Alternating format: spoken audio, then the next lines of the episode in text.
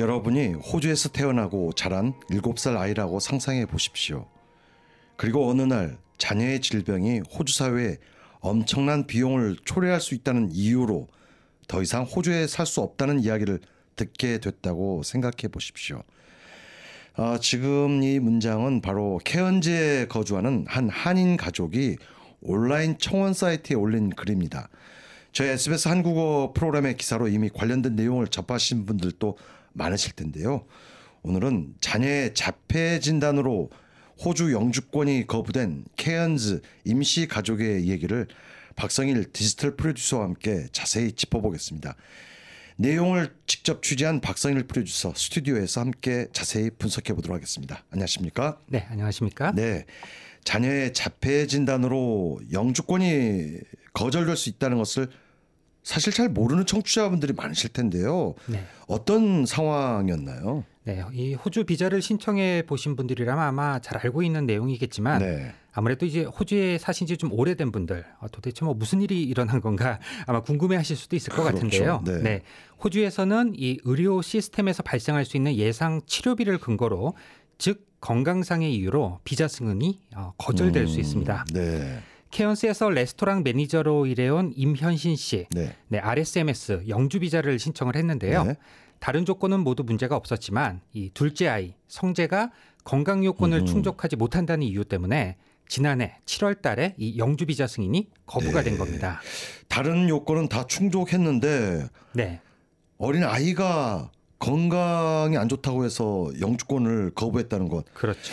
네. 어, 상당히 뭐 듣기에는 차별적이라는 생각이 듭니다. 네.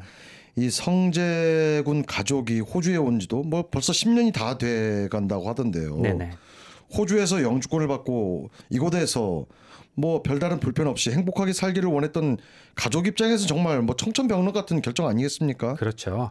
어, 이 임현신 씨와 아내 양유진 씨, 네. 어, 호주 지방 도시에서 두 아이를 키우면서 아이들에게 안전하고 또 성취감 있는 삶을 제공해주고 싶었다 음. 이렇게 말했는데요. 네.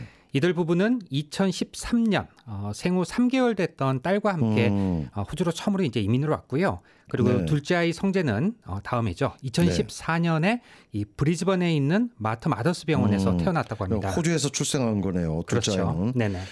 호주에서 태어나서 자란 둘째 아이 성재가 이 자폐증 진단을 받아서 영주 비자가 거절됐다는 건데 그렇죠. 네. 정부가 비자 승인을 거절하고 나면 행정 항소 재판소죠. 즉 AAT에 항소를 할 수 있는 것으로 알고 있는데 네. 가족들은 항소는 일단 한 건가요? 네. 어, 지난해 7월 달에 이 가족의 영주 비자가 거절된 후에 네. 가족들은 방금 말씀하신 이 네. 행정 항소 재판소에 항소를 했습니다. 음, 하지만 올해 7월 달에 아, 이 또한 또 기각 통보를 받고 말았고요. 행정 절차는 문제가 없었다. 네, 뭐 그런 그렇습니다. 판결이겠죠. 네. 저희가 이 해당 문서를 받아서 직접 좀 확인을 해 봤는데요. 네, 네. 이 행정 항소 재판소는 성재의 중등도 자폐 스펙트럼 장애 때문에 음. 특수교육 그리고 음. 이 연방 정부의 장애 지원 서비스 등 성재에게 장기적인 지원이 필요할 것으로 보인다 이렇게 판단을 했습니다. 네.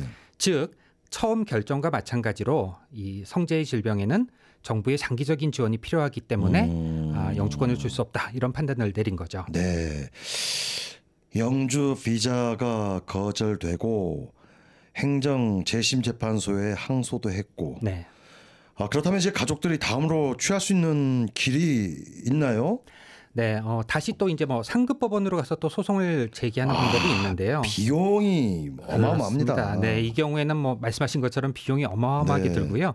또 시간을 오래 끌 수밖에 없죠. 그렇죠. 그리고 이제 또 다른 방법이 있다면 이 이민 장관의 개입을 요청하는 방법이 네. 있는데요.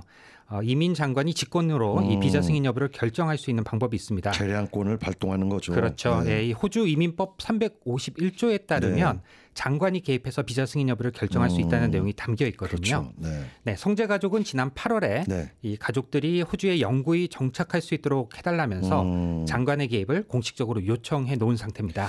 그렇다면 이제 장관이 재량권을 발동하느냐 안 하느냐 결정이 나올 때까지 가족들은 호주에는 머물 수 있는 건가요? 네, 가족들은 최근에 이 브리징 E 비자, 아, BVE 브리징. 음. 비자를 신청을 했고요. 네. 아, 이민 결정을 기다리거나 아니면 뭐 장관의 개입을 구하는 사람들이 신청할 수 있는 그런 비자입니다. 네. 어, 브리징 비자가 승인이 됐다고 연락을 받았고요. 음흠. 그렇기 때문에 이제 앞으로 한 6개월 가량은 어, 합법적으로 호주에 머물 수 있는 상황입니다. 그 6개월이 뭐 합법적이지만은 마음은 전혀 그렇죠. 편치가 네, 않지 않습니까? 오히려 더 그야말로 힘들고 또 그렇죠. 불안한 시간이라고 봐야겠죠. 하루하루가 뭐 정말 자 가장 또 큰 문제는 어린 이 성재 어린이의 건강 상태인데 네. 현재 어떤가요? 뭐 자폐 진단을 받게 된 과정도 좀 네네. 궁금하고요. 네, 어, 엄마 유진 씨는 네. 성재가 두 살이 됐을 때 음. 감기 증세를 보였고 또 고열이 나는 것을 알아차렸다 이렇게 말했는데요. 네. 그 후에 케언스 병원에서 이제 성재가 천식과 또 감기 진단을 받았다고 합니다. 아, 네. 그리고 이제 세 살 됐을 때 성재가 음. 이 다른 의사를 만났고 그때 이제 자폐증 진단을 받게 됐는데요. 네. 엄마인 유진 씨는 성재의 언어, 지, 지능 그리고 네. 또 학습 능력, 사회성이 지난 몇 년간의 치료 기간 동안에 현저히 좀 감소된 상태였다고 말을 했습니다. 네.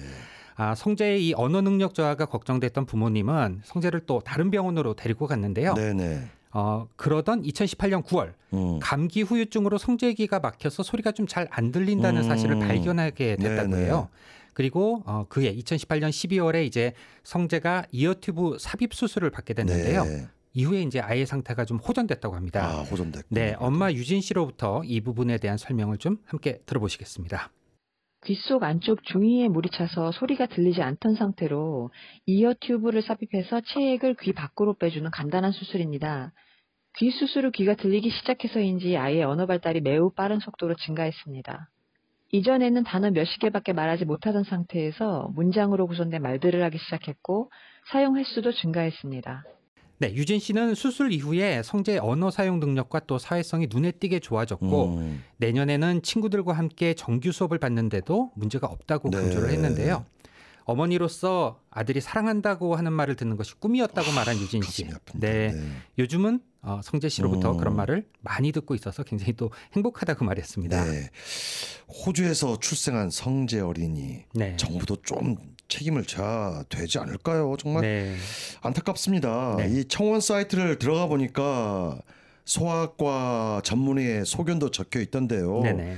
의사의 판단은 어떻습니까? 네, 말씀하신 대로 이 청원 사이트를 들어가 보니까 네. 소아과 의사인 팀 원옥 박사가 네. 2022년 5월 전문의 보고서를 통해서 밝힌 내용이 음. 있는데요.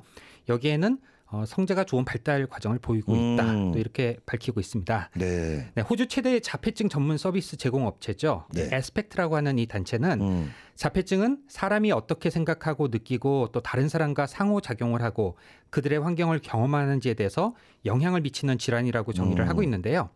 자폐증 환자의 상태가 모두 다르고 음. 또 자폐증을 스펙트럼이라고 묘사하는 이유 역시 네. 바로 여기에 있다고 말했습니다. 모두가 다르다는 거죠. 네. 최근에 한국에서 어마어마한 히트를 친 그 드라마를 통해서도 이 스펙트럼이라는 네. 묘사 그 이유를 알게 됐는데 네네.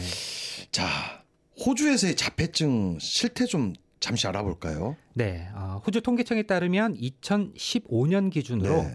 호주에 이 자폐증을 앓고 있는 사람이 어, 약 16만 4천 명이 음. 있다고 하는데요. 어, 이는 2012년, 그러니까 3년 음. 만에 무려 42.1%나 증가, 증가한 수치라고 합니다. 네.